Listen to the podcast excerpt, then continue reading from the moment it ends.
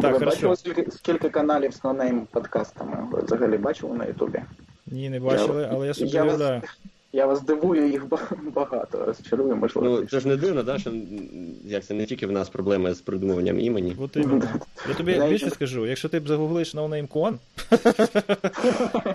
то ти тільки в кібербезпеки дві знайдеш. Ну просто щоб. М, От, ну, Такої от. Ладно, коротше, ми сьогодні будемо розвалювати на не дуже приємні теми. Для того, щоб довго там їх не колупати і не дігати інтернет, там не гуглити, коротше, і не зливати свою поведінкову е, інформацію пошуковикам і решті інтернет-гігантів, ми вирішили запросити людину, яка на цьому спеціалізується і яка все вже про себе давно злила, і у Фейсбука і Гугла немає сумнівів щодо що це за чувак. І е, ми говоримо про Володю Кондрашова, того, якого ви можете бачити на шпальтах, що там, інтернет.ua, ти ще десь підписуєш? е, поки що тільки інтернет-UA мені вистачає.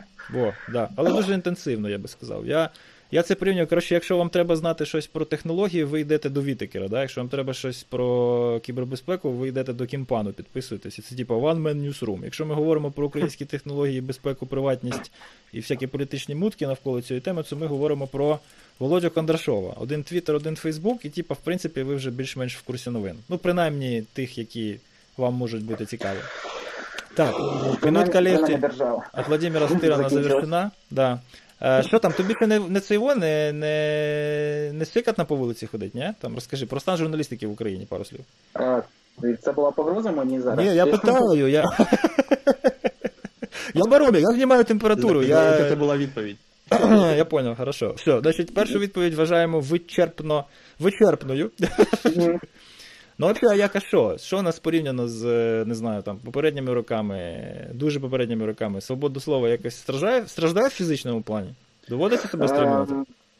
Стримувати в плані в моїй роботі, слава тобі, Господи, мабуть, е, так, такого не помічено було. Тобто якихось е, можливостей цензурних. Ну, інколи хочеться написати заголовок так з нецензурними словами в тексті, але потім стримуєш себе, тому що ти знаєш, що його ніхто не випустить.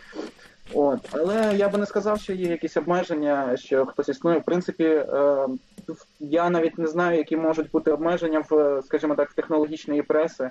Тобто, про, про що ти можеш написати таке, що потім тобі, тобі настукають по голові. Тобто, хіба що ти зробиш огляд смартфона і рознесеш його в, в хлам.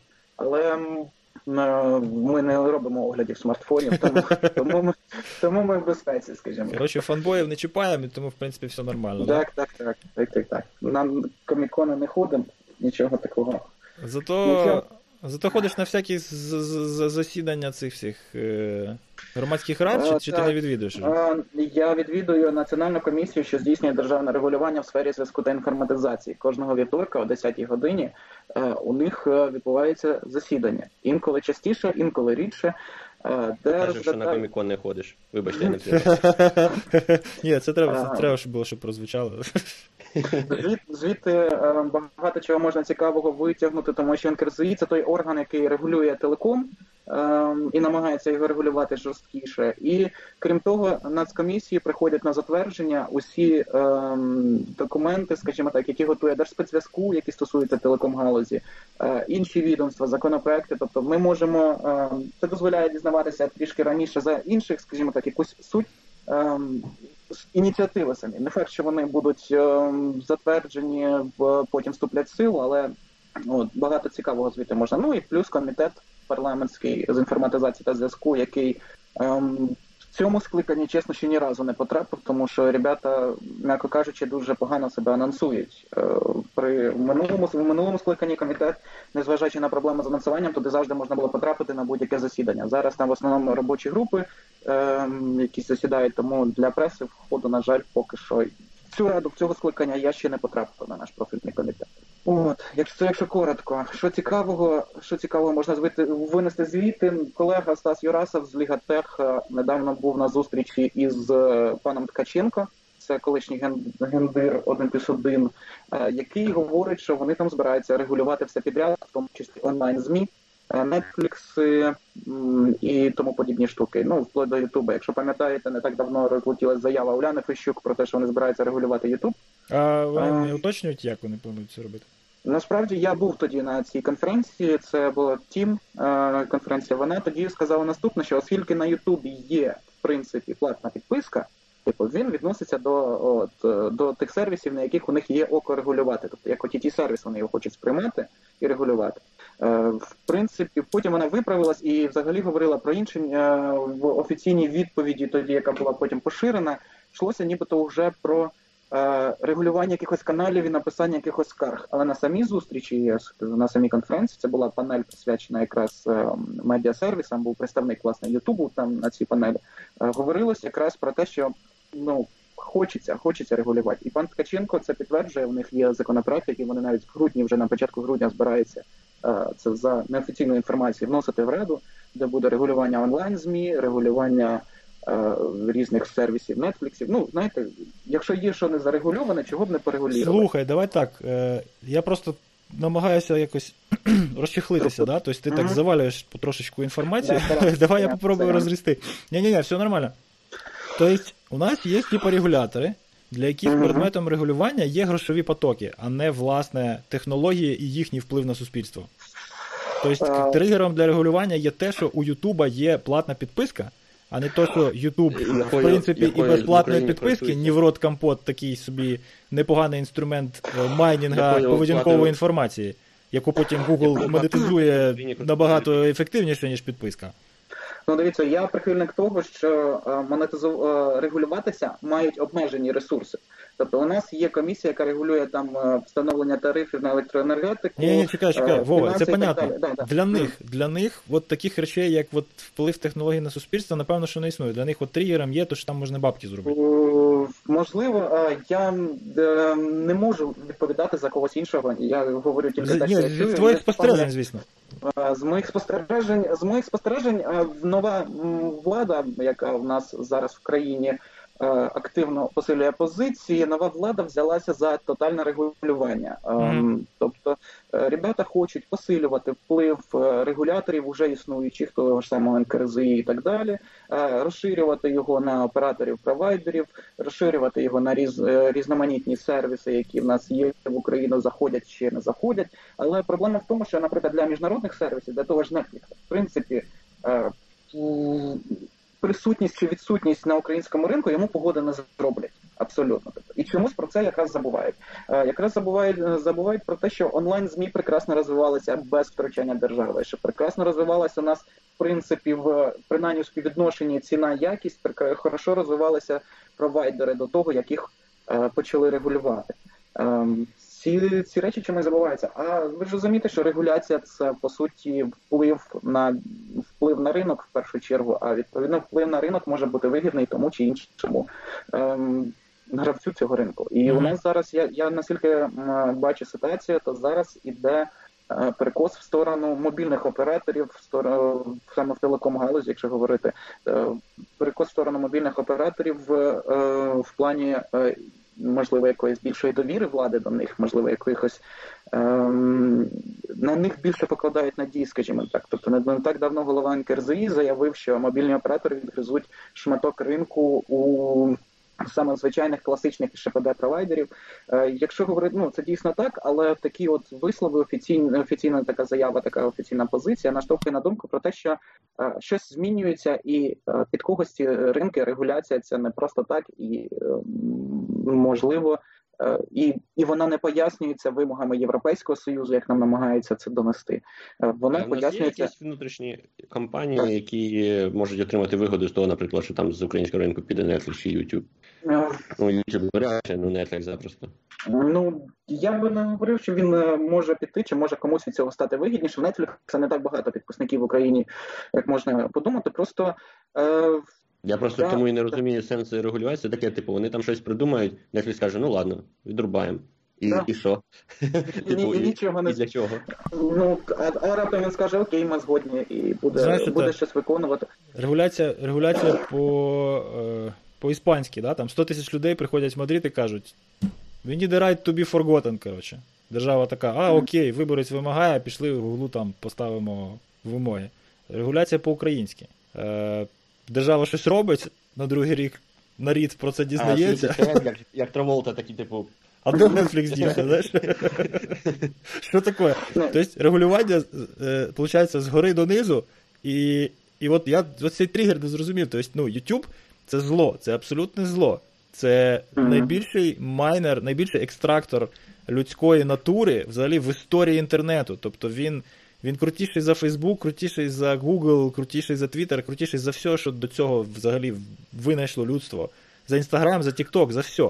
Він належить Гуглу, який його ну, взагалі не розглядав як monetary asset, да? Тобто, ну це не була інвестиція в бабки там через 3, через 5, через 10 років. Це була інвестиція в behavioral surplus, да?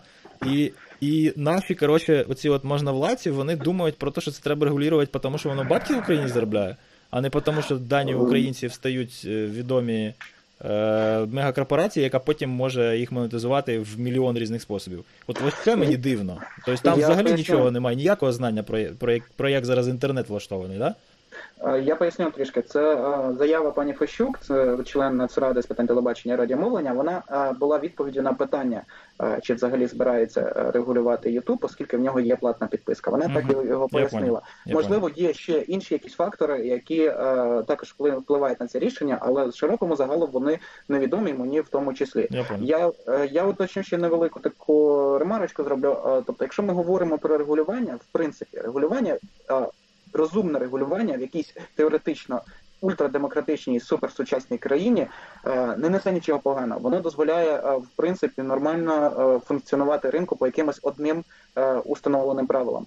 Але регулювання, те, яке ми але ми всі знаємо, до чого регулювання приводить в Україні. Ми знаємо, як у нас розвивався мобільний зв'язок, коли в нас запустили 3G, коли запустили 4G і так далі. І ми розуміємо, що в принципі якесь якесь регулювання потрібно. Але от посилення, е, те, що зараз відбувається, ті дзвіночки, які є, не вселяють нічого хорошого. Я навіть скажу так, що на наступному тижні ми буде захід присвячений. Посиленню регуляторної спроможності національної комісії, що здійснює державне регулювання в сфері зв'язку та інформатизації. Що це буде за захід? Я поки що не знаю. Але я дуже... ІМП їм дадуть, щоб вони могли його підняти на на суборбітальну на цю на, на орбіту, коротше, і згори бахнути, щоб всю електроніку виробити. Під, ну, підсилили це... регулювання, знаєш, дали, коротше, кілсвіч. Ну, дійсно, якщо нема ринку, то нема що і регулювати. Блін, це так смішно.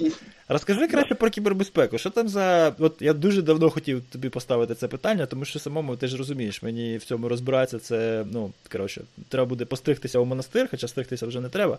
Але в монастир я не хочу. Коротше, от ця, цей план план заходів з кібербезпеки, який був прийнятий і так і не був прийнятий, і потім його тепер прийняли прийняли на два роки, тому що він все ще не почався в кінці першого року. Розкажи, будь ласка, е, докладніше, що це за фікція взагалі, і чому це все відбувається? Ну, Для тебе, як спостерігача, який е, ближче сидить до подій. Як, да, як для спостерігача, у нас є, е, в принципі, така цікава штука, як стратегія.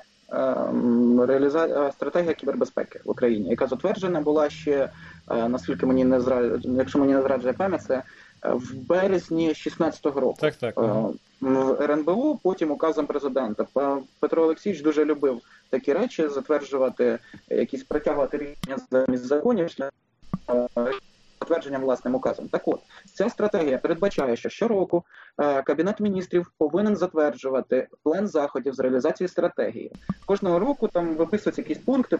там була і побудова там національної телекомунікаційної мережі, по моєму 18 році. Я не можу е, чесно зараз не можу згадати, але Е, скоріш за все, вона там була. Тобто купа е, пунктів, які мають виконуватися з конкретними е, назви конкретних пунктів, е, в тому числі і таємні, е, і е, конкретні дати виконання. Кожного року Кабмін мав це затверджувати. Вони почали це робити, і в принципі досить швидко скотилися до того, що затверджували, наприклад, заходи на рік в червні, в липні місяці. Уже цього року, на який вони повинні бути затверджені, в 19-му ситуація склалася таким чином, що ребята на даний момент, сьогодні, 24.11, вони до сих пір його не затвердили. Чому? А тому, що в нас помінялась влада, наскільки я розумію ситуацію. Як це впливає на держслужби, які займаються цією діяльністю? Як mm. на них впливає зміна політичної влади в Україні? Кабмін, е, значить, е, я навіть е, зараз дослівно можу зацитувати цю, цю річ. Загалом Кабмін вже не сам готує цей план, готує його адміністрація Державної служби спеціального ну, зв'язку. та захист... Я ж я ж тому і питаю, якби Кабмін це сам робив, захисту... це ще було б логічно. Ні, вони її готують цю ем, е, цей документ і подають на затвердження Кабінету міністрів. Однак, е, коли міняється влада, всі ці документи, які які були затверджені, е, які знаходилися в процесі затвердження, Ага. ем, держ, е, наприклад, і вплив Кабмін, уже так. вони повертаються на повторне затвердження. Понятно. От зараз я така сама ситуація така сама ситуація з е, планом е, повз е, у нас Петро Олексійович підписав один з останніх документів. Це план по е, 5G в Україні. Тобто він е, на 19-20 роки мав бути затверджений план заходів по 5G. Тобто Порошенко Він сказав, нам треба 5G, прийшов Зеленський і сказав, ні, давайте подумаємо, може, може і не треба, да? Ну, Да, да, да.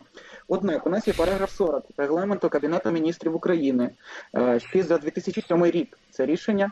Е, Проект е, перепогоджується в зв'язку зі зміною складу е, Кабінету міністрів. ну понятно, Тобто коротше, ніякої стратегії немає, все вирішується ситуативно, нова метла прийшла і все пере, перемітає для себе і під своїх постачальників, е, які тобто, понятно. що ви що вийшло з цим самим документом? Тобто його повинні були затвердити.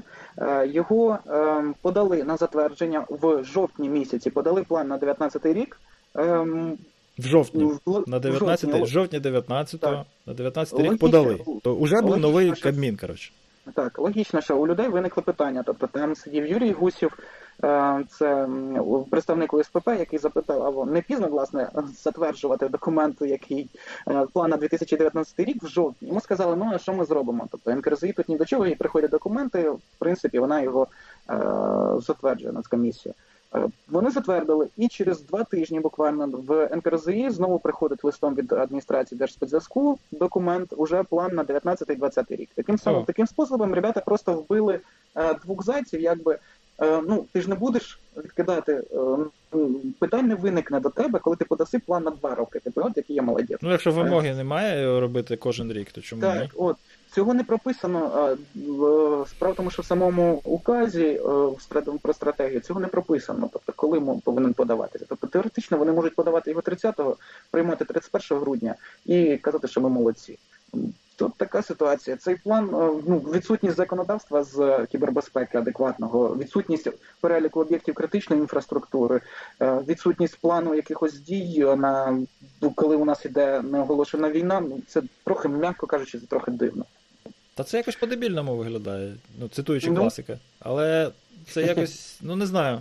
Я поняв. Ну, да, тепер мені багато що стало більш зрозуміло. Щось ти, по-моєму, Товариш полковник відрізав. да, взяли, коротше, і виробили Вові інтернет. В такі... Зараз там з вік- з вікна спецназовець там Ні, нам таке не треба. впригує, впригує, за- захватує мову. Е, Я приєднався до вас. Знову. Чути мене? Угу. Тебе чути, але не видно. Зараз е, вмикаюсь. Насправді, Рокіровочка. так, мабуть, Ми вже думали, тобі там зараз е, це. регулятори так прирізали Да. ножицями кабелів в кімнату. Так. Я теж блюр вімкну, щоб ви, коротше, не думали, що у вас тільки скайп працює з блюр. Коротше, я поняв, все, ніштяк. Тепер всі точки над «і» Мгм. розставлені. Е, Мгм. Хорошо, продовжуємо, продовжуємо тему тоталітарного підсилення в Україні. Е, Переходимо до самого цікавого. Розкажи, будь ласка, ось цю всю історію з е, блокуванням сайтів з дебільними відмазками, типу, що це там, не знаю, там, що там, захист майнових прав авторів інформації розміщені на них, чи як взагалі. Я, я не юрист, мені це все дуже дико виглядає. Костя мені все обіцяв, що він пояснить і все ніяк не пояснює. У нас є просто більш цікаві теми для розмов завжди, коли ми бачимося. Може, ти мені розкажеш, так. що це за вообще фігня твориться? Ну, правильно, у вас є більш цікаві теми, а не цікаві ви виносите в подкаст. Так, Правильно? Все саме так. Ти все правильно зрозумів. Окей. Ем, якщо, якщо досить стисло, і досить коротко, е, ми за е, півроку е, українська Феміда перетнула позначку в 100 сайтів, які вона зобов'язала провайдерів заблокувати. Як це все вийшло? Як це як ця історія розвивалася? Розв- Як говорять в російських ЗМІ, корні цієї історії уходять в 2018 год. Е, Загалом, у 2018 році е, інтернет-магазин е, Міллі, е, торгова марка Міллі подала в суд на два українські інтернет-магазини, які нібито, на їхню думку, незаконно використовували торгову марку Міллі. Тобто ребята просто продавали свою техніку, там довга історія. І ця компанія, яка керуючись нормами міжнародного законодавства про майнову інтелектуальну керуючись нормами законодавства про захист там торгов, власної торгової марки, звернулися до суду з вимогою заблокувати ці сайти. Тоді вперше прозвучала е, вимога заблокувати інтелектуальні права, е, е, майнові права інтелектуальної власності, які виникають у користувачів мережі інтернет при використанні веб-ресурсу. Малося на увазі майнові права на торгову марку Мілля. 2008 рік пройшов, тоді це теж підняло хайп, е, писали багато видань про це. 2018 рік пройшов, 2019-му, скоріш за все, в травні, якийсь дуже розумний е, слідчий чи прокурор знайшов це рішення суду і подумав: о, класний спосіб блокувати сайти. І почалось. Е, вони просто банально переписуючи одне й те саме формулювання про майнові права інтелектуальної власності, які виникають в користувачів мережі інтернет при використанні веб-ресурса, банально ем, через суд зобов'язують блокувати сайти, які їм якимось чином не подобаються. Зараз більше сотні сайтів. Це в основному околокримінальні сайти, тобто сайти, на яких за версією слідства продаються наркотики, продаються там е, біткоїни, сайти шахрай, шах, шахрайських е, різних організацій. Там є шикарна взагалі організація. Це е, сайт, ніби корпорації Тесла, яка О. продає це. Знали, знаєте цю історію, так? Да-да-да. коли ребята створили два сайти: один сайт NASDAQ, один Тесла. І торгувала нібито акціями Тесла через NASDAQ. Це, це шикарно взагалі. Ні, все, все збігалося, да? Ну, так, там досить великі суми грошей, наскільки я розумію. Але суть в тому, що ем, власне що відбулося. Тобто е, правоохоронна система, по суті, знайшла таку, таку е, можливо, навіть не лазійку, а спосіб блокувати неугодні сайти, і, е, розміщені там в інших країнах е, на, на Cloudflare, як правило. е, Неугодні сайти шляхом заборони до них доступу, тобто вони зобов'язують провайдерів телекомунікацій блокувати доступ до цих сайтів, прикриваючись тим, що нібито таким чином вони зберігають речові докази. Але вибачте мене, якщо ви закриєте очі, воно нікуди не зникне. Тобто, якщо ви яким способом можна, е, от перше питання, яке виникає, яким способом можна зберегти сайт як речовий доказ, якщо заблокувати до нього доступ з України? Ну це бред е, сумасшедший. Я все ще не розумію. Да. В чому юридичний казус, який вони використовують? Вони е, немає ніякого казусу. Вони доводять е, справа в тому, що Ну, просто так Що вони Просто- розумі... Я розумію, що вони, е, вони щось удають. Тобто насправді цього не існує. Відбувається удавання чогось, але що саме вони удають? Ви всі завмерли, чи це в мене інтернет пропав? Все нормально. А Ні, це у нас з тут, тобою нормально. А Вова знову від цейво. А, о, повернувся. так. Sorry, sorry, Так- я ж кажу, відрізають В чому, в Це, чому, це може твій сюр там? в чому е, уязвимость атаки, як у нас кажуть? Тобто, ну, що робиться? Вони знаходять сайт, на якому розміщена якась інформація, і вони забороняють провайдеру надавати доступ українських споживачів інтернету до цього сайту, тому що інакше цей сайт що, постраждає, чи, чи що? Чи, ну, Тому що е, вон, е, справа в тому, що в українському законодавстві не існує можливості нормально блокувати сайт. не існує, Це тому що- що це суперечить Конституції України. Само собою, це вже це вже це вже інше питання. Тобто е, не існує. Е, Вони зобов'язують е, операторів і провайдерів телекомунікацій е, по суті закривати доступ е, до цих сайтів. Тобто оператори і провайдер телекомунікацій на власний розсуд вирішує, як це робити. Це зрозуміло. Пос- Що за який привід? Ну от Привід е, на сайті продаються наркотики. ні, ні, ні, Ну, це, це понятно. Ну тобто це Мгм. привід по суті. Який привід по яку юридичну тонкость вони використовують для цього? Ага, І, зараз, що- і що, що е, продаються наркотики? Хорошо, на сайті продаються наркотики, це привід для того, щоб не знаю, взяти дрона коротше, і відправити, щоб він цей сайт розбомбив. Але при чому тут блокування? Е, Розказую про лазейку. Значить, е, дослівно, оскільки веб-сайт є об'єктом права інтелектуальної власності, користувачі інтернет-ресурсу, які мають до нього доступ та можуть розміщувати на ньому інформацію, фактично набувають права інтелектуальної власності. Таким чином, користування такими правами є способом вчинення кримінального правопорушення, а права засобом кримінального правопорушення. Відповідно, е, а засіб кримінального правопорушення уже можна арештувати Відповідно, е, Понятно. права інтелектуальної власності вже арештовуються і спокійно собі. Е, Ну е, я не тільки ви в шоці від Понятно. таких формулювань. а Юри, ю- юристи Це теж дуже шоковані, дуже тобто- мета. Це таке мета, що Якщо- мені на бошку не долазить. Але я, Если я бы тепер вроде бы поняв, была наскільки все шерсть, погано. У них были бы блохи, да? Да-да-да. Да, да, да, да-да-да. да, да, да. От абсолютно, абсолютно точне формулювання. Тобто, по суті, То якщо ви є дивитесь, сайт Facebook, Мгм. да, наприклад, Да, є платформа. да. Ну, це ж сайт facebook.com, це ж адреса в інтернеті. Значить, є веб-сайт, Скоріше за все. І якщо Мгм. хтось, хтось, так, Мгм. хтось, е, хто розмістить там інформацію в вигляді, яка не піддається сучасним е, інструментам е, Ну, контролю контенту. Фейсбуку, ну тобто їхні алгоритми не навчені автоматично цю інформацію блокувати і видаляти, е, Мгм. то якщо супорт Фейсбука пізніше на скарги відреагує, ніж слідчий суддя в Києві, то доступ Мгм. до Фейсбуку, в принципі можна заблокувати. В принципі, можна найбільше- заблокувати, так. Найбільше вражає, що знаєш, е, як борються з, з такою інформацією, да, з якимось, е, яка не має бути по всім там законодавцям е, доступною, хай навіть так. Як з цим борються, борються адекватні люди, да? Вони якось зв'язуються з Ютубом, мов, отут ось така фішка, заблокуйте, да, видаліть там чи ще Мгм. щось. А, як борються наркомани, да? Просто заблокуємо весь Ютуб. Да, рішення курільщика. Тобто, То есть- причому, що да.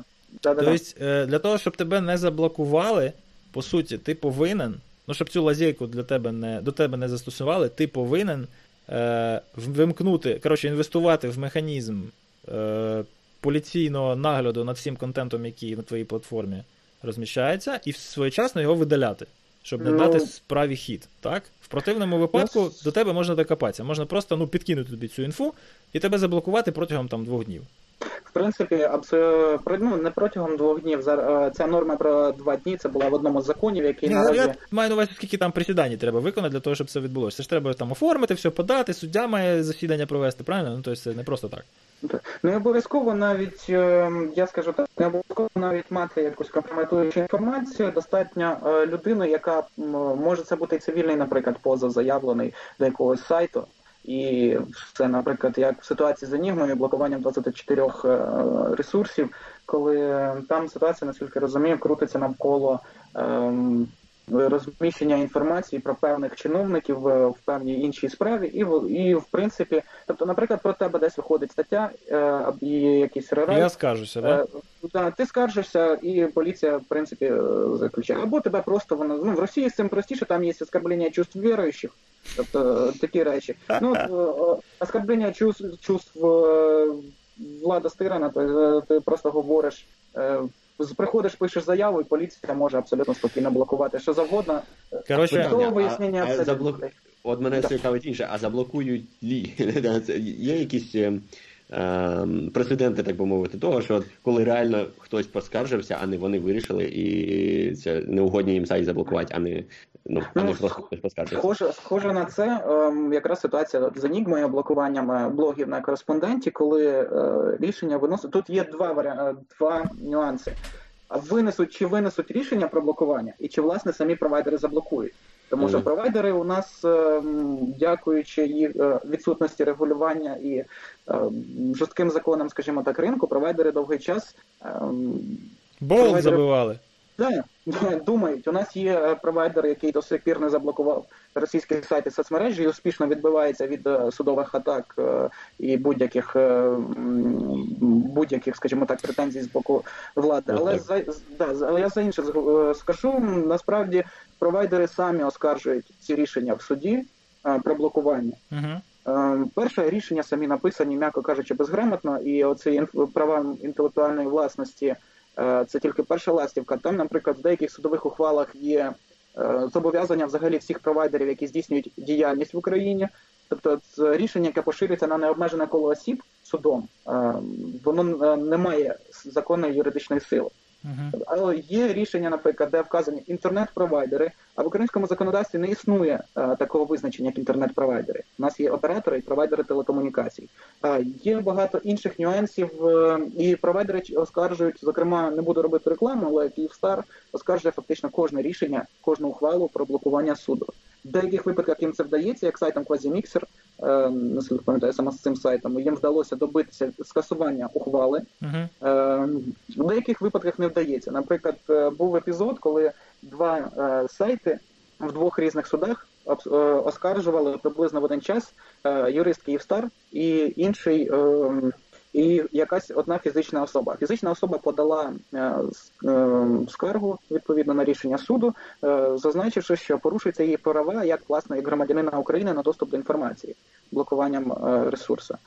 Київстар подав апеляцію, заявивши, що на дан порушуються їхні права як провайдера оскільки їх зобов'язують е, вчинити дії, хоча вони не є там відповідачем по справі і так далі. Тобто uh-huh. вони впливають безпосередньо, а кожне блокування це додаткові витрати коштів, так, так. Е, там відповідно всяке обладнання і так і так далі. Речі, так от в одному суді, е, в одному рішенні суду, е, там де звичайний користувач, суд е, відмовив, сказавши, що цей користувач не є провайдером. Або власником сайту, і він не може подавати, тобто він не є е, зацікавленою стороною в справі. В іншому суді, по такому такій же самій справі, абсолютно суд відмовив Київстару, мотивуючися тим, що він є провайдером, а не власником сайту чи користувачем. А відповідно його права не порушуються. Тобто у нас судовим, е, скажімо так. Ем, суд крутить як хоче, абсолютно. Тобто, Це скрізь так. Я просто так. тобі історію так. розкажу. Не знаю, ти, мабуть, в курсі. Ну так, для for the record, щоб людям було е, зрозуміло, наскільки ми відстаємо в цьому плані від цивілізованого світу. Ну, якщо Штати вважати цивілізованим світом, то ми відстаємо на 25 років. В 90, здається, 6 чи 5 році було два конкуруючих рішення суду про те, е, карати чи не карати. Ну, коротше, в одному випадку вирішили покарати, в іншому вирішили не карати. Е, вебсайт, на якому були розміщені е, матеріали певного характеру. Mm-hmm. Так? Тобто Матеріали були незаконні, це, е, це об'єктивно і факт. Але в одному випадку через те, що вебсайт сказав, що я не паблішер, е, верніше, я не автор, не паблішер, а лише платформа, на якій е, зберігається інформація, то mm-hmm. я ні в чому не винен. А в другому випадку і і був виправданий повністю. Тобто я бібліотека, я публічна бібліотека. Хтось прийшов, поклав книжку, я, типа, ні при ділах. А другий сайт, е, в якому, по суті, був імейджборд з коментами, і була е, функціональність для модерування, був покараний саме через те, що в нього ця функція була, і він її виконав не повністю, тобто неефективно. І був створений ось цей казус, що типу, якщо ти абсолютно не займаєшся контролем контенту на своїй платформі, то ти mm-hmm. знаходишся в більш вигідній позиції. І mm-hmm. була якась регуляторна фігня. Коротше, е, по-моєму, там FTC чи хто там, хто займається провайдерами? Ну, щось е, FTC, коротше, FTC прийняло якийсь там регуляторний акт, через Конгрес протягнуло, е, і тепер це на федеральному рівні регулюється. І цьому ага. акту вже 25 років, коротше. І ми зараз підійшли до того, що в нас нарешті збуджуються ці говна, да, починають бурліти. І і ми лише лише от на початку цього шляху. Хоча ми в принципі можемо просто взяти там кальку, зробити з якоїсь нормальної практики за бугром і виконувати її, ну просто собі приміривши модель. Ми хочемо бути там як Європа чи як Штати, і зробити як у них. Ні, ніфіга. У України свій шлях. FCC, да? да. В общем, Коротше, я в шоці. Тобто, виходить, що е, через те, що регулювання ніякого нема, і вроді як апріорі у нас презумпція е, доступу до всього, тому що інакше будуть якісь там права наші попраті, да? але по факту ми ці права в суді е, захищати не можемо. І маємо самостійно розбиратися, як ми там будемо отримувати доступ до сайтів, які неконституційно було заблоковано нашим провайдером. Правильно? Ну так, ну поки надія є власне на самих цих е, провайдерів, які е, навіть активніше ніж користувачі відстоюють свої права. Наскільки я знаю, у нас тільки декілька там ГОшок, які займаються е, захистом цих прав в інтернеті, проти виступають проти повних блокувань, зокрема лабораторія цифрової безпеки, е, і власне самі провайдери. Українці чомусь і ГОшки якось на надзвичайно лояльно до цього ставляться. Хоча ми бачимо, якщо говорити серйозно, ми бачимо механізм тестування цензури Українці... цензури в Україні. Українці просто ще не розуміють е, можливих наслідків від цього, тому що ну. І ми чуємо заяви деяких депутатів, деяких е, чиновників про те, що а давайте разом пиляти законодавство по інтернету для захисту діток. А тут з'явиться знову синій кит, рижий ап, рижий даун і решта цікавих тваринок, і в нас знову буде все зарегульовано і ну, там Росія вже здається задумалась над поверненням смертної кари. Ну от і ми, от теж слава Богу, ми. От від Росії. Ще від Росії. Росії, від Росії. Це просто чисто питання як це, легалізації. Від Росії ми недалеко відстали, це правда. Ну, ці всі речі викликають ну, прямо велике занепокоєння. Ну, І причому, що викликає занепокоєння, власне, те, що суди не читають. Вибачте, я читаю рішення ухвалу суду про блокування. Ага. Там йде абзац про те, що таке власне домене ім'я, так. а нижче написано висновок з абзаца про домене ім'я, який таким чином у користувача виникають майнові права на, е, на сайт. Тобто висновок навіть не робиться з першого абзацу до другого. Тобто людина просто машинально копіює текст, вставляє, і суддя виносить рішення е, на його е, на ухвалу там на клопотання на блокування сайту. Суддя з Миколаєва написала в клопотанні, е, я як вже згадав, інтернет-провайдерів, яких не існує в законодавстві, і написала зобов'язати всіх інтернет-провайдерів, які вчиняють дії на території України. Які дії? Вибачте, ви можете вчиняти на території України. І такого маразма дуже багато. Причому, що є адекватні випадки, коли е, є випадок, коли Служба безпеки України заблокувала сайт е, незаконно, який займався перевозками е, в Криму через пресловутий Кримський мост. Ага. Ребята приїхали в Харків і вилучили просто домен Просто домен вилучили. Е, і зараз ти заходиш на цей сайт, він е, є, і там просто така маленька, маленький такий напис на екрані, що сайт вилучено там е, за відповідно до ухвали такого то суду в такій-то справі. Все. Поїхали. Прекрасно. Да, Я і, зараз... І, Да. Заради заради, заради просто інтересу зараз взяв. Тут нещодавно в ProtonMail, в ProtonVPN додалися українські серваки. От я uh-huh. зайшов і подивився, наскільки ProtonVPN, вибачте, е, виконує вимоги рішень судів. Так, а, так, І в мене для вас гарні новини. Або погані, дивлячись для кого. Так-так-так. В общем, е, цікаво, цікаво цим всім спостерігати. Коротше, Proton VPN Bolt забив теж. В принципі, правильно забив. Е, Я думаю, Його ніхто не зобов'язував. А він же ж не провайдер в натурі. Ну, він не провайдер. Він не вчиняє дії на території України. Ні, ну може вчиняє якісь дії. Ні, він, він їх вчиняє в Швейцарії, просто дії відбуваються на території України. Вчиняються ж вони у no. місті Цук. Це круто.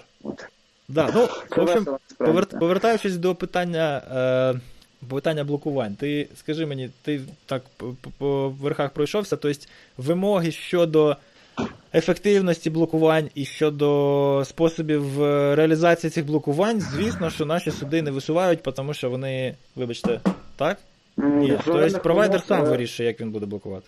Бо і провайдер, звичайно, що робить блекліст на DNS, і на цьому, в принципі, все. Ну, скоріше, ті, які виконують, але наскільки я знаю, то виконує мінімум. Е, навіть в тих рішеннях судів, де прописані е, конкретно які провайдери маються виконувати, тобто так. які юридичні особи, які ага. юридичні особи, де конкретно, тобто далеко не всі блокують. Хтось не отримав, банально не отримав ухвали.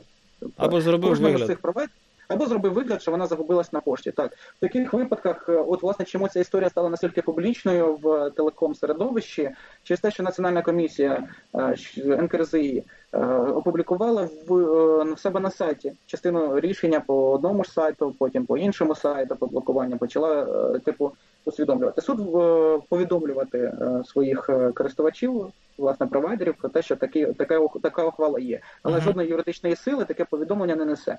Теоретично е, суд, який приймає таке рішення, повинен взяти копію ухвали і вислати кожному оператору і провайдеру телекомунікації, який в них згадується. Так, так. так.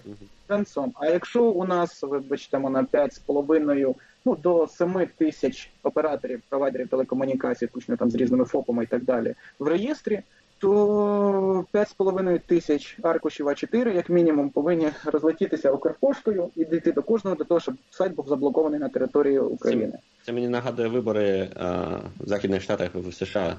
В нас на дільницю по 10 штатам, за які Сан-Франциско відповідальне, приходить людей 500 це максимум за вибори, а приходять 24 тисячі бюлетнів на всіх зареєстрованих.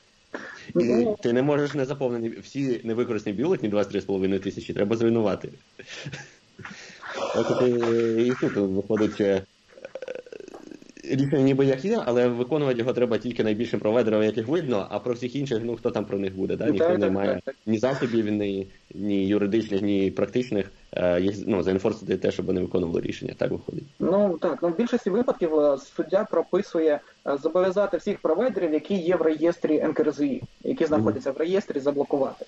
Це юридично неправильно. Мені пояснювали це адвокати про те, що так не буває. Так Всім можна це значить робити. нікому, да. Так, всім це нікому. Так. Е, в більшості випадків або прописується там 20 найбільших, звідки вони беруть з 10 найбільших. Не зрозуміло, мабуть, гуглять просто якийсь рейтинг, вибирають звідти топ топ 20 пишуть їхні юридичні особи, розсилають. А в такий найбільш поширений варіант з цих це коли пишуть 20 найбільших, повністю там коди ЄДРПОУ і всі їх юридичні адреси, і пишуть та усіх інших операторів, провайдерів, що в реєстрі. Тобто на що вони сподіваються таким чином? Вони сподіваються на те, мабуть, що хоча б хтось та та виконає це рішення суду. Єстественно, ні про яке е, збереження доказів, якого хоче добитися там е, правоохоронна структура, яка подає це клопотання, і ти не може жодної мови, і про якесь ефективне блокування так само. Е, можливо, зараз вони відточили в кількісному показнику. Тобто вони перевірили, що ага, сотку ми змогли заблокувати сайтів. Вони подивилися, ага, соточку ребята перетерпіли, значить, можна тепер вже блокувати там якісь, наприклад, інтернет-видання спокійно. А що вони вже потерпіли? Лише вони бачать, що система неефективна, тому що виділюються провайдери. Ага, виділюються провайдери, а давайте ми зарегулюємо їх трішечки дужче, ніж вони зараз є. Посилимо регуляторну спроможність деяких наших органів. От, Коротше, процес процес відбувається суто політичний, в жодному разі не правовий і не економічний. Тобто це ну, мотиви мотиви приблизно очевидні. Хорошо, ну, давай може там про блокування російських соцмереж пару слів. Я тут просто раді цікавості. У мене тут, не знаю, нещодавно з 24-го каналу, здається, виходили на зв'язок, просили дати якийсь коментар щодо ефективності блокувань, бо там якась їхня чергова річниця наступила. Я просто ну, заради лулзів зайшов, подивився, що в Казахстані ВКонтакті на третьому місці, у Білорусі на третьому місці, у Рашці на другому місці, а в Україні на шостому місці, зважаючи на те, що в Україні на першому і на третьому місці Google, той який com і той який com.ua, а на другому місці YouTube, а на четвертому і п'ятому OLX і Вікіпедія. Можемо вважати, що можемо вважати, що е, блокування, м'яко кажучи, неефективні. А до заблокування ВКонтакті був який третій? А він десь був четвертий чи п'ятий, а єдине, що змінилося, то що однокласники з десятки вийшли, знаєш? Ну, тобто, це от єдиний плюс.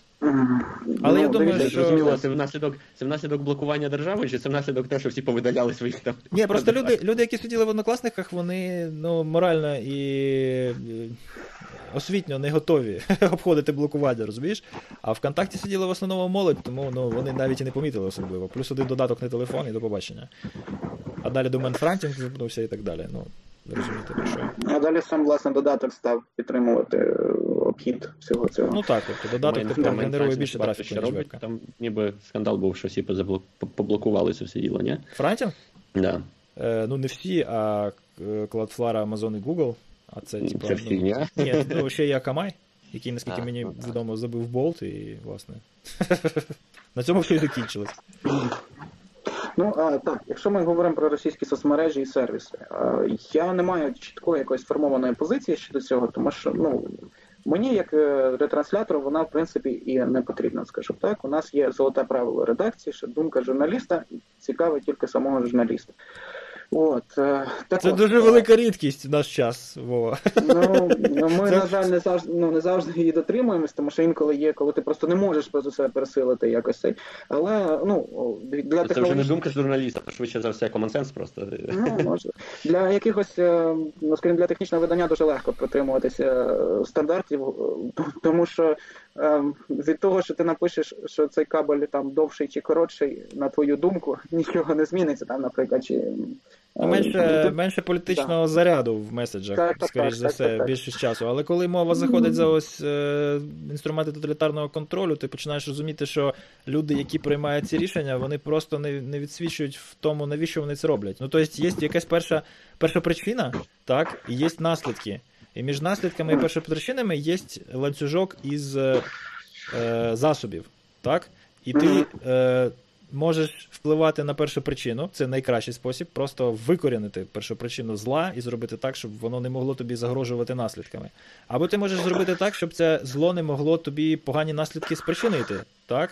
Але якщо ти будеш фокусуватися не на е, початку і, і або кінці цього причинно-наслідкового зв'язку, а на засобів, якими зло може тобі е, скоїти шкоду, то ти будеш неефективний практично завжди. Ну, це от як ця метафора, яку я завжди кажу, пацани. Ну, е, коли ви мене питаєте, що робити, щоб у вас не утирили гроші, треба просто не тримати гроші там, звідки їх можуть утирити. От у тебе є кредитна картка, тобі треба заплатити в інтернеті, ти туди кладеш там 10 доларів і платиш. А карткою, на якій у тебе лежить 10 тисяч доларів, ти в інтернеті не платиш. От, собственно, і все. Компартменталізація, так? Ти робиш так, що навіть якщо у тебе утирити цю картку фізично, а не просто там її параметри переписати, або стирити десь в якійсь базі даних е, онлайн-крамниці, де ти її засвітив, все рівно не можна буде утирити бабки, бо їх там нема. То саме і тут. Ти, якщо хочеш, щоб ворожа держава тобі не могла зашкодити через соціальні мережі, ти робиш так, щоб вона не могла тобі зашкодити через соціальні мережі. Ти не обираєш дві соціальні мережі, через які вона тобі може нашкодити найменше, тому що вони калічні, і вони ніхіра не дають твоєму ворогу, бо там просто немає цього функціоналу, так? І не блокуєш їх. А ти навчаєш своє населення, щоб воно навелося на дізу, яка поширюється через соціальні мережі. Тому що в противному випадку, якщо ти підеш по простому шляху і тупо заблокуєш два вебсайта, то ти залишиш Фейсбук, через який тобі шкоду нанести можна набагато більшу. Не пропорційно більшу, просто експоненційно більшу, ніж через однокласники ВКонтакті і прочу, блін, Рутюбщину, яка яка просто ну абсолютно нерелевантна. Вона не вміє, вона математики такої не знає, через яку можна розганяти соціальну рекламу і розривати суспільство навпіл між політичними е, полюсами. Так? Все то, що вміє Фейсбук. І і коли ти от пройшло два роки, і тебе журналістка з 24 каналу питає, Володимир, що ви можете сказати щодо ефективності блокувань російських соцмереж? Я кажу, ви знаєте, в мене на цьому тижні немає до цього часу. Ну бо Е, Ну, я е, згоден з тим, що ти говориш. Е, Є ще на, на форумі IGF, на молодіжному, був Олексій Семеняка, це представник Райпен CC, ага. який заявив дуже хорошу річ тоді ем, про те, що не варто соціальні проблеми вирішувати за рахунок інтернету, От за, раху, за рахунок блокування і так далі. Я дуже часто зараз дуже тонка фразу. філософська мисль. Ніколи не вирішуй людську проблему за допомогою технологій. Це ідіотізм. Я е, стосовно цього, е, якщо ми заговорили, є е, два таких, ну, скажімо, фактори, які мене вразили, це те, що держ... перше, це громадськість часто не розуміє цього, і друге, що цього не розуміє молодь. Перший приклад. Громадськість одна з дуже потужна громадська організація, яка займається антикорупційною діяльністю, підготувала план заходів антикорупційних, які вони збиралися подавати в МВС в якому було блокування сайтів, блокування інтернет-запитів на в Гуглі, Фейсбук і так далі. Тобто вони хотіли е, е, розробити в принципі систему блокувань. Чому? Тому що в інтернеті продаються фіктивні медичні довідки. Тобто е, це дуже класно було розписано. Я я потім е, переписував цей пункт е, і був на зустрічі на робочій, де були представники і телеком галузі, де була пані Оксана Приходько, е, ще багато людей. І у них в голові інтернет і продаж в інтернеті чогось забороненого тісно нерозривно зв'язаний. Тобто, ребята працюють над простою доволі таки ну, проблемою, тобто це продаж фіктивних довідок чи продаж реальних довідок медичних за кошти там медичними працівниками. Але у них формулювання проблеми і вирішення проблеми звучить так: формулювання проблеми продаж в інтернеті довідок, вирішення проблеми. Міліція блокує інтернет-сайти і запити, інтернет-запити в Google. Тобто, е, це такий якби цей інструмент пройшов, це був би величезний, просто величезний карт-бланш для правоохоронців. Тут ти блокуєш запит купити довідку, тут ти блокуєш запит протести, там майдан і так далі, і Ну, все тобі. е, Так цікаво, е, часто е, для пояснення люблять робити аналогії, знаєш, там, типу, коли намагаються пояснити інтернет, чи якісь аналогії, роблять якісь Мгм. аналогії на такі більш звичні якісь речі, да, з фізичному світі. А от я, я намагаюся зробити аналогію в зворотньому напрямку, і це так забавно виходить. Тобто, якщо в нас є стихійний ринок якийсь, де продають там щось може нелегальне, не знаю, там хоч наркотики, хоч якийсь мазут, який там забруднює середовище, неважливо що. То замість того, щоб розібратися з тими, хто це робить, ми просто коротше перекриваємо майданчик і кажемо, все, на оцей, коротше, на цю галявину ніхто не має права зайти. Я думав, ти зараз.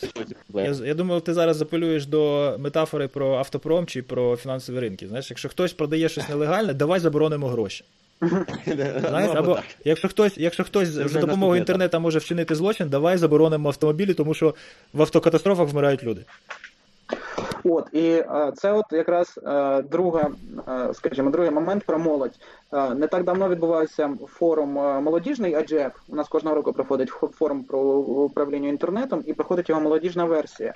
І е, в цьому році вона проходила в одному з наших вузів столичних, і там були присутні соціологи. В більшості свої форум по управлінню інтернетом від молоді це були студенти-соціологи, і фактично кожна друга доповідь стосувалася небезпеки інтернету. Але цитую: небезпека інтернету це плохая осанка. Е, раз. Е, друге, е, і один із доповідачів сказав, що значить перебування в соціальних мережах гальмує інтелектуальний розвиток людини. Я його потім запитав, каже: а ви це якесь дослідження є? Ви ви, ви в якому віці почали користуватися інтернетом? Треба було спитати. Я вам запитаю, це якесь дослідження є про інтелектуальний розвиток? Він говорить, ні, це моя особиста думка. І в ну. принципі, в принципі, тут більше нічого не скажеш. Не придерешся. Е, не, не придерешся. Ну, тобто, і е, більшість е, там якісь більшість доповідей про інтернет якраз ґрунтувалися на тому, що от небезпека інтернету така, небезпека така, небезпека така. Але всі ці, ці небезпеки, як в 90% випадків, перше, це їх вони мають соціальний підтекст. Тобто якісь там е, групи, якісь е, там е, там по інтересам, наприклад, по суїциду, там ще якісь речі. І друге, це від вихід блокувати. Вихід блокувати. Потім стало зрозуміло, що діти самі, які підготували ці доповіді, вони ну не так не думають, тому що вони всі студенти відповідного викладача, який м'яко кажучи, який дав їм тему. Да, який потім роз, так, тобто видно було, що людина готувала, їй дали тему небезпека інтернету. Вона каже, ага, поганий інтернет. Погуглю я в цьому інтернеті про небезпеки інтернету. Написали, зробили.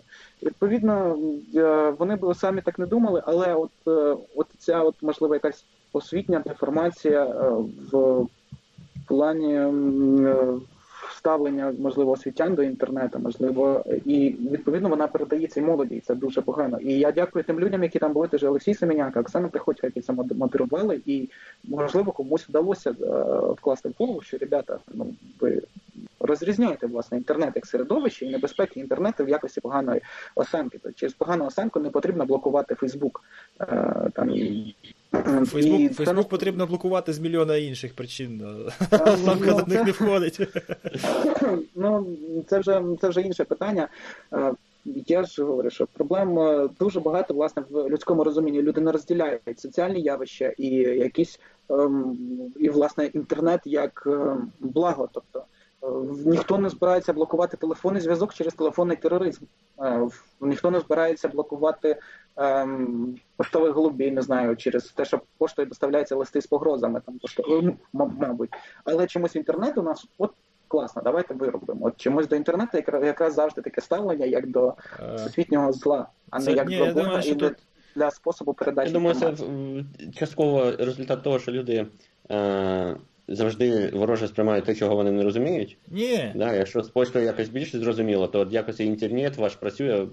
Я думаю, що тут немає агресії. Я думаю, що тут просто сама віртуальна суть інтернету, що люди не розуміють, як він працює. Вона створює ілюзію того, що це ну просто легко. Заблокувати щось в інтернеті легко. Я ж маю доступ там по проводу до інтернету. Значить, Десь ці всі провода в одну точку сходяться, і там можна сказати, не давати доступ. БО і Петро Олексійович, який його підписував, вони вони ж не відсвічують. Вони не розуміють, що це таке. Вони не розуміють, як воно працює. Це якесь гівно, яке по трубам іде. І десь можна цю трубу розірвати. Ось така логіка, чисто інтуїтивно. І тому вони такі рішення приймають. Просто тому, що технологів ані в уряді, ані в парламенті ну, немає, які могли би просто взяти на себе ось цю ось це бремя просвітницьке, так, розповісти депутатам або не знаю, там якимось членам комісії по регулюванню, в чому власне полягає проблема, де її причина, де її наслідки, і що інтернет це всього лише вектор, по якому причини впливають на наслідки. Нема, нема. Ну є хоч один там, не знаю. Є хоча б от в уряді, є хоча б одна людина з профільною технологічною освітою, яка реально розуміється на загрозах кібербезпеки. Не вдає, що вона розуміє, а от реально розуміє. Хтось може назвати? Те, що вони хочуть регулювати більше і більше з кожним роком, це їхня. Е, ну, це суть кожного регуляторного органу, тобто посилити свій вплив, тому що вони вважають, що так буде краще. А єдине, що е, ну, це знаєте, це, е, це природ, російське стремління, природні, природнє прагнення кожного. Регуляторного органу регулювати все більше і більше. Те, що дійсно потрібне те регулювання чи не потрібне, тому що на моє переконання регулювати повністю потрібно тільки обмежені ресурси. У нас є радіочастотний ресурс, будь ласка, регулюйте. У нас є номерний ресурс, будь ласка, регулюйте. У нас є власне IP. Е, ну, ну Це не наше. Ми взяли Уже не- уже ми взяли попользуватися. Да, це, це було чуже, коротше, покладіть, де взяли. Е, це. Ем, тобто якісь такі речі. Лізти кудись регулювати далі, а то ті ж Netflix, ті ж е, Ютуби і так далі, не потрібно. Тобто є обмежені ресурси, будь ласка, е, державні, якісь корисні копалини, корисні там частоти і так далі. Будь ласка, регулюйте. Е, Лізти не треба, ринок сам себе відрегулює. Тобто, можливо, це така трішки анархістська позиція, але от чомусь. Це позиція, яка створює загрози, проти яких я вже навіть і не мрію, що хтось колись почне регулювання в Україні. Ну тому що ну, технологи не всі розуміють, чим, чим загрожує нам нова інформаційна економіка, якою користуються там Google, Facebook, YouTube, е, Instagram і решта. Так? Е, Люди, багато людей просто не розуміють, звідки там бабки.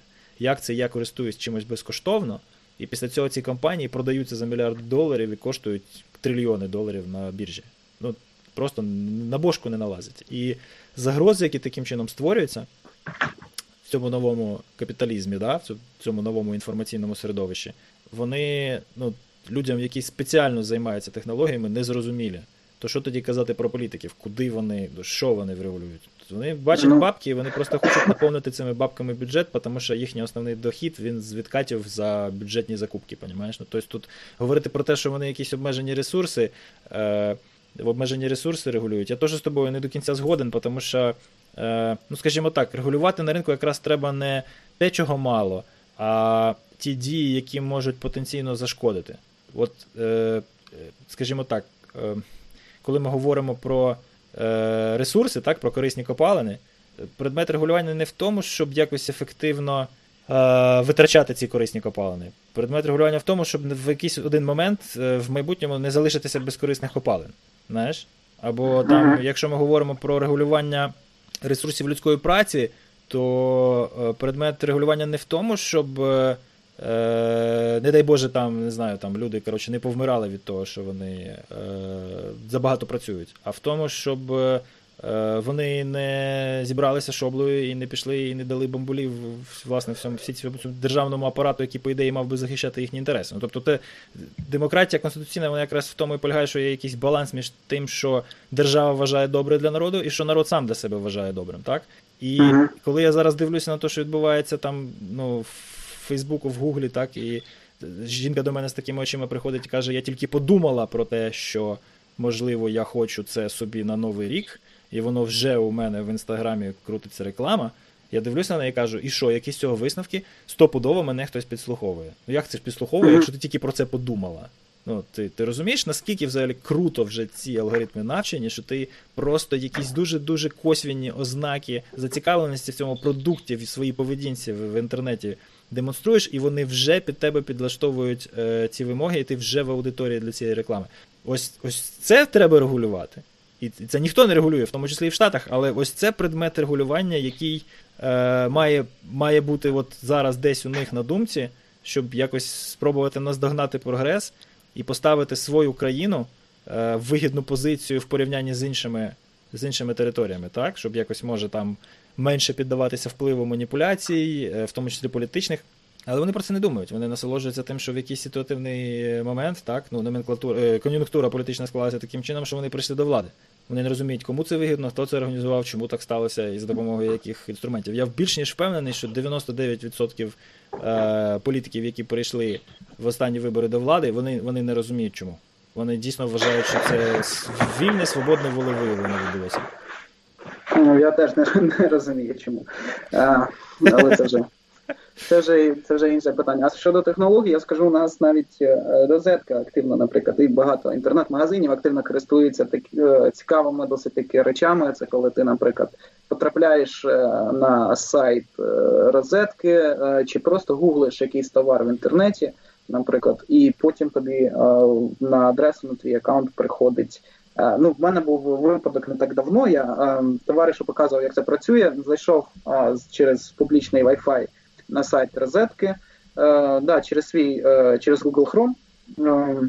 Зайшов, жодної авторизації не проходив, нічого не проходив. Кажу, от дивись, я зараз виберу стілець. Спеціально вибрав такий такий товар, який там, яким я рідко цікавлюсь стільцями, наприклад. Я зараз виберу стілець, і мені через 20 хвилин на пошту прийде лист, якому буде написано, шановний Володимир Валерійович, ви цікавились е, таким таким. І от перелік схожих товарів, які вам будуть цікаві.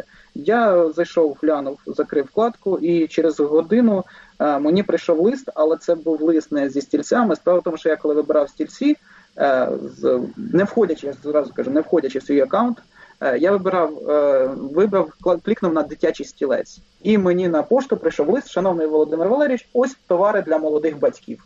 Ціла купа товарів. Тобто, абсолютно ну, ребята собі працюють, ребята збирають інформацію, ребята, купу, я тобі, купу, да. Я тобі скажу просто, що в цій ситуації цікаво навіть не те, що вони це роблять, цікаво те, що і вони не розуміють, як це робиться. Вони просто платять за те, що за них це робить Facebook і Google. Їхнє uh-huh. завдання полягає лише в тому, щоб у них на аккаунті завжди були гроші. Фейсбук все зробить за них. Ну тобто, незалежно від того, чи є у тебе аккаунт в Гуглі чи в Фейсбуку, незалежно від того, чи ти будеш входити в нього там з авторизацією чи без.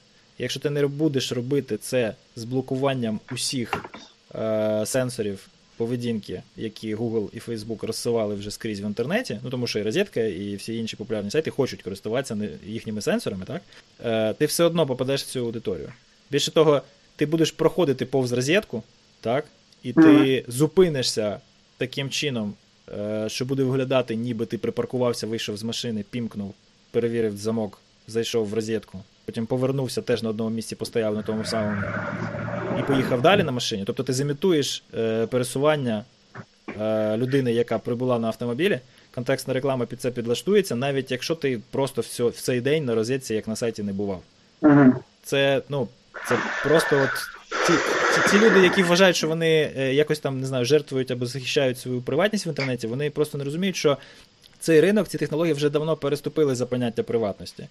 Під загрозою вже не приватність твоїх даних сьогодні, про твоє пересування, твої контакти, твої там історію покупок і так далі, або плани покупок. Під загрозою твої дії в майбутньому, тому що е, на історії твоїх дій до сьогоднішнього часу в інтернеті можна побудувати модель людини, да, тебе як моделі поведінки, і не просто впливати на твої рішення в майбутньому, а зробити екстраполяцію прогнозів твоїх дій на людей, які твого психотипу, так, на інших людей, які, можливо, більш е, прискіпливо ставилися до своєї приватності і не ділилися цими даними в інтернеті. Але вони просто схожі на тебе за якимось там, не знаю, пару сотни, сотень лайків в Фейсбуку, так? І вони попадуть в цю аудиторію. Не ти, а вони. Тому що ти заходиш в Фейсбук і кажеш, я хочу зробити аудиторію на базі населення України, хай туди попаде 1% людей, які дуже схожі на Володю Кондрашова. Оце настільки просто. І все. 100, 160 тисяч людей, і їм крутиться реклама. Схожа. Вона не дуже ефективна, але вона вона досить ефективна, щоб стало страшно. А потім жінка приходить і каже: у мене, мабуть, там хтось підслуховує мене і спеціально мені зараз починає продавати ремішки для Apple Watch. Я кажу, так, да, звісно.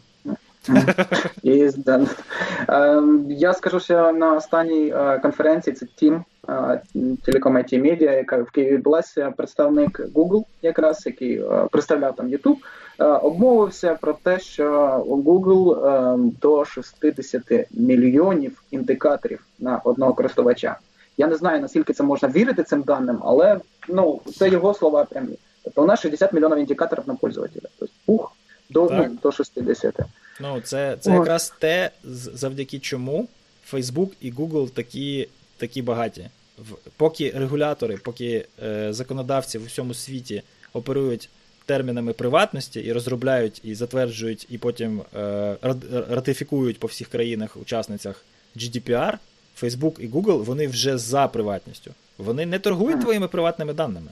Їм це нафіг не треба. Навіщо їм торгувати твоїми приватними даними, якщо це не їхній капітал? Їхній капітал це твоя модель поведінки, і вони своїм клієнтам продають те, як ти будеш себе поводити в наступні декілька місяців, для того, щоб вони могли, самі цього не розуміючи, просто заплатити гроші і показати тобі рекламу не просто тобі, тому що по твоїх, судячи по твоїх приватних даних, ти можеш це купити, а показати це тобі в той час і в тих обставинах, коли ти найбільш будеш підготовлений морально клікнути і купити. Це я тобі кажу як людина, яка налаштовувала цю рекламу. Я не просто страшних книжок про це Ну, читав. Ну, от бачиш, у нас зараз у нас зараз е, за цифрову трансформацію відповідає людина, яка теж налаштувала не одну рекламну кампанію, в принципі. Саме І тому комітетом- вона і потрапила на цю посаду. Ти кажеш, що ти не розумієш, ти все розумієш. трансформації також займається ця людина, яка допомагала йому налаштовувати рекламу. То можливо, якісь є.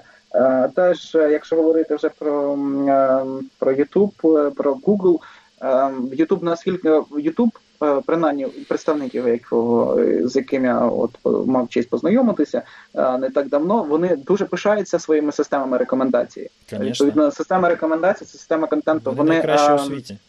Ютуб е, проводить офіційна статистика. Ютуб говорить про те, що лише 8% всього відео, е, яке дивляться користувачі, вони шукають самі. 8% це відео з пошуку. Більше половини це відео, які рекомендує Ютуб. 42% він, е, відео, які люди дивляться, не зб... вони не збиралися його дивитися. Більшості Знаєш, випадків це Знаєш, Так. вони, е, вони дуже серйозно прокачалися в плані, от вони зараз ввели цю нову політику про дітей, так? Ну тому що давно треба було це зробити. Я коли Мгм. дивлюся, що там за 15 хвилин може не рекомендувати YouTube моєму малому, Мгм. коли він почне там з якогось, е, не знаю, там якогось крафта в Майнкрафті, знаєш, йому треба подивитися, що там як робити. Да? Він заходить своїми, коротше, там своєю граматикою шестирічною заводить, що йому треба знайти. Він це знаходить, дивиться, а потім йде по рекомендаціях. Коли я дивився, от куди його це може завести, я був в шоці. Е, коли я попробував сам, ну я взагалі невеликий там ютубер. Але я пару разів попробував просто от почати з якихось там, не знаю, просто от, ну, тупо з Джордана Пітерсона якогось, да? Ну, тобто, не того, що там капець Ні, ну Джордан правих Петерсон він теж може завести, тут я ні, розумію. ні, ну дивись, не то, що там якихось там альтрайтів чи якихось дуже правих ідей пацанів, да? от ну, таких собі ліберальних демократів, які такі трошки традиціоналісти, які не дуже там атеїсти, да? які просто от, ну, правіше за центр трошечки. Ну, об'єктивно, так? Наступна рекомендація мені була про якусь там теорію змови ліваків. Наступна рекомендація мені була про Грету Тунберг, яку там обливали говнами якісь е, альтрайти в Канаді. Е, і наступна Мгм. рекомендація там чуть ли мене вже не радикалізувала проти біженців в Сірії. Понімаєш? І це було десь, ну, от не знаю, пару місяців тому. Е, і ще Тунберг там була дуже-дуже там десь на хайпі, коротше, і от, от якраз от, от коли в ООН це були ці двіжухи. Проходить час, пішов якийсь скандал, і от вони почали імплементувати ці рішення щодо захисту дітей. І я дивлюся на українські відоси, щоб ви розуміли.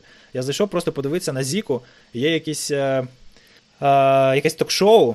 Ну, коротше, дуже таке гавняне ток-шоу, але є пару цікавих персонажів. І я там зачепився за одного е, журналюгу, і він капець який жорсткий. От він, він не матюкається, а я не пам'ятаю, як його звати. Ну такий класний чувак. От він в простих. В простих словах і міждометіях може настільки тонко виказати своє, своє ставлення до там якоїсь вати, да, яку запросили в студію з ним поговорити, знаєш. Я не пам'ятаю, як його звати. Ну, коротше, дуже класний журналіст, але дуже жорсткий. І він. Е, я подивився один відос, потім класно, то, що мені там в пропозиціях ще там якесь його інтерв'ю, потім подивився ще щось, потім подивився. Е, що мене кинули на залізного тата, щоб ви розуміли, це Карчинський там і якісь, ну, капець, які, блін, праві пацани, які от просто от уже от, от там готові, коротше, мене перехрестити і, і, і сказати, що от, чувак, ти маєш там е, в общем, white power. І після цього мені кидає от автоматом наступне відео це інтерв'ю е, кошового у Гордона. Ти розумієш, да? Ну, то есть, от. І тут я подумав, що щось в Ютубі зламалося, але, але я так проаналізував ситуацію, вони починають спецом тобі альтернативну думку підкладати ось в цей чейн рекомендацій, щоб ти не заходив глибоко і глибше, і глибше, і глибше, і глибше цю радикалізацію ідеї, за якою ти прийшов в пошук. А щоб ти якось міг лавірувати між цими рекомендаціями і, можливо, вирулив би з цієї, е, з цієї радикалізації в якийсь альтернативний маршрут. Розумієш? Тому що, ну, де, де я, де кашовий. Ну, знаєш, мені б ще Потапа підклали, коротше, да? але, але, блін, крім зачіски, у нас нічого взагалі спільного немає. І статі. І це все. Ну. Але, але воно підклало просто для того, щоб я не радикалізувався в український націоналізм, да? ну, судячи за їхньою логікою. Бо чого я прийшов би ще з Києва на львівський телеканал подивитися, розумієш? Ну, само собою, само І собою. це, і, це, і це мене трошки зачепило, що я побачив, що вони роблять над собою якісь е, зусилля, так? І вони встромляють в ці нейронки, які вони там вже надресирували, якісь альтернативні е, маршрути, але це все одно їх не виправдовує, вони все Це одно так абсолютно мило. зло. Що що? Кажу, це так мило. Так, так, це. Ну, знаєте, я не знаю, наскільки це можна ділитися на, на Ютубі. Я вчора заснув за комп'ютером банально, просто сидів, сидів, переглядав. І прокинувся радикалом. Ех, молодость. Май- Майже, майже. е, Проснувся і зіганув. Да, близько до другої години ночі я включив відео, думаю, е, там якийсь, курс по мастерингу. Я там цікавлюсь Фейсбуком, да, сидів, дивився курс по мас- мастерингу. Ну, ясно, що мастеринг це не саме цікаве. Там компресія, всі ці речі, і інші, якісь важкі незрозумілі слова, частоти. Е, і заснув на цьому. І прокинувся на золотих номерах КВН. Я, я не знаю, як е, насправді. Хорошо, що не на армянському шток ніколи, Вова. Ну, да, але Хорошо. Да, тобто, в принципі, Ютуб знає про мене багато, мабуть, забагато. Такого, що там і ти про себе не знаєш. Ні, я, Це- я люблю, я не можу сказати, що не люблю. е, Цей. Але от, Ну, це- да, от стосовно Це не перебільшення, Так, те, що вони про нас більше знають, ніж ми самі. Вони точно знають про нас більше, ніж ми можемо собі зізнатися. Е, Так, я написав товаришу, щоб він переглянув наш подкаст. Він написав, що мільйон результатів на нейм подкаст. Не може нас знайти. Це Тобто, operational алгоритм- security, це так задумано.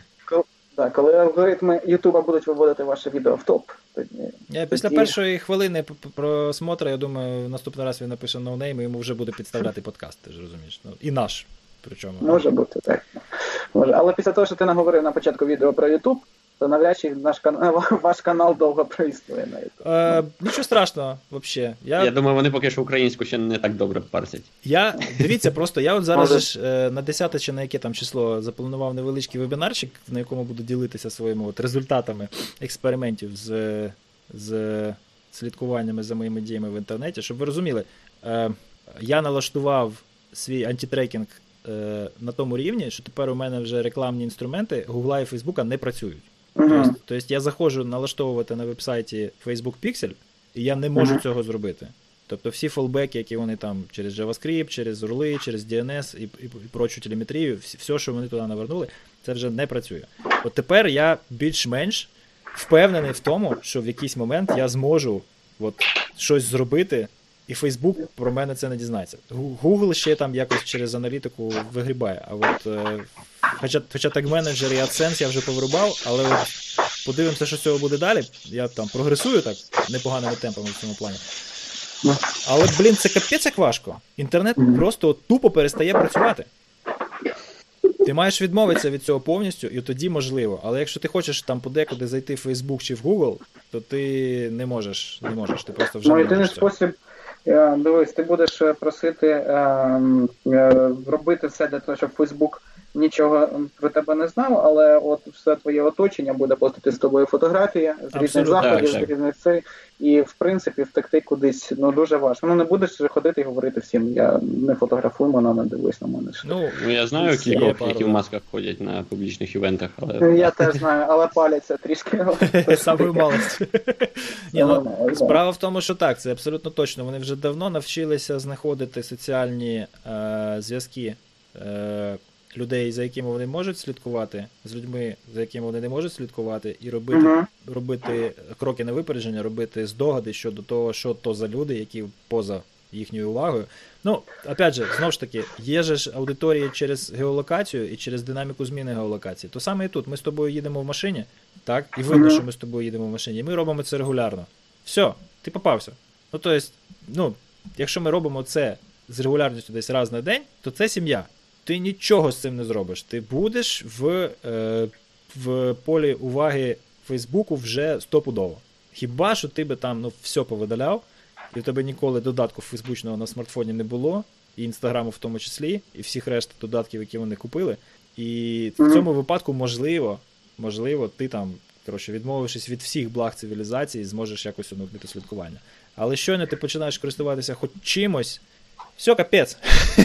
Ну, може бути, може бути. так, ладно, страшні історії. Е, угу. я, панове, Давай. маю бігти. Е, ви, якщо що, це тут ще може, якщо у вас є ще про що поговорити. Та у мене тільки питання на бліц і все, я думаю, будемо закруглятися. А я так розумію, що да, до кого питання? Там допит мій сьогодні цілий день До чи тебе. цілий вечір? До тебе, звісно, все. Зараз ми тебе допитаємо і все, наш час вичерпано. А що в тебе питання були? Та ладно, господи. Ні, я просто думаю, це якось е, окей, окей, хорошо. Ні, ну я, дивись, ми я- хотіли, ми хотіли А ти тоді приходь ще і, і буде продовження. О, кстати, можемо запланувати продовження. Просто зараз уже, я думаю, не знаю, там чи варто. Чи варто всіх тримати? Ти, Руслан втече, ми з тобою будемо сидіти і балакати. Може, давай вже на наступний раз. Але у нас просто тут традицію ми раз, намагаємося започаткувати. Типу, е, А, оказавшись перед Путіним, що ви йому скажете, да? звідки це про Путіна? Що це за єрість? Це звідки? Що це таке? Це, е, ну, ти не дуже, це з Дудя. Юрій Дудь, А. раніше в нього було останнє питання шоу, завжди таке. І що, хтось сказав, що вб'є Путіна, чи пошли його на. А, да, була група українська. У нього в гостях це був е, пошла Молі, харківська група, яка живе в Росії, гастролює в Росії молода. І він е, дуже довго мовчав, а потім сказав слідуючий вопрос. Ну так ну Ну, це, типа, найбільш радикально, що сказали про Путіна у Дудя, да? Е, Нічого. Ну, ну, ні, там були цікаві речі, але Ладно, хорошо. Що- Да, да, давай. Давай заминать, бо Руслан уже там йорзає на місці. Коротше, е, яка найкраща книжка в світі? Диво в Берліні. Автора зараз не скажу про веслярів, які виграли Олімпіаду 39-го, здається, року в е, Берліні. Американських веслярів. Загугліть, якщо що. Да, Диво в Берліні, так і називається. Яка у тебе е, головна освіта? Вчитель української мови і літератури. Куди б ти відправився на машині часу, якщо в один кінець? В один кінець, а в, в США 70-х. О, ова. Окей, ладно. Пісня, від якої мурашки по шкірі. Тек-9 Спас. Тек 9? Тек-9 і ем, зараз скажу, господи, інше там. Там фіт. Влада, не пам'ятаю, ти, ти Вові присилав питання наперед? Ні, він просто готовий. Ладно, що би ти спитав у Джорджа Лукаса? Дуже Лукаса. Це я тільки що придумав. За що? За що? Більше зачем, коротше. Зачем? Навіщо? Навіщо? Как? І нахіра. На- Так от, нахіра. Да, да, да, да, да, да. Хорошо, ладно. Ну і маленький Йода дуже милий, насправді. Це про Мандалоріан, я ще не дивився. Включайте Мгм, спорять, мгм. йопта. У мене лежить, я все ще не доберуся. Я дивився тільки маленького Йода, так що ну, бачив тільки і все. Коротше. Сам Всьо. серіал мені. Ні, не пішов. Коротше, ладно. Е, давайте заминать. Е, дякую, що Мгм. прийшов. Сподіваємося, що не востаннє. Якщо що, то. Дякуємо, що Маякуй. запросили. Sorry за сумбур. Ні, ні, все нормально. Ми іншого не чекали, дуже інформативно. не подумай. Ні, це ще, це, ще, це ще у нас порівняно з тим, як завжди, дуже-дуже організовано вийшло. Е, так, е, що, ну там. Дякуємо патронам. Коротше, у нас патронів все більше. Може, колись у нас навіть нова РК з грошей стане, і ми не будемо витрачати 27 вам, хвилин. вам платять за це все? Е, я би не сказав, що це називається платять. Дивні люди, скажи. Але, теп... Але тепер за це ми платимо менше просто. Е, окей. Все тоді. Будемо заминати. Всім пока. Пал- Палец вверх, подписывайтесь на канал. Ставьте колокольчик, чтобы не пропустить ни одного выпуска. Наше новое, новое видео, да.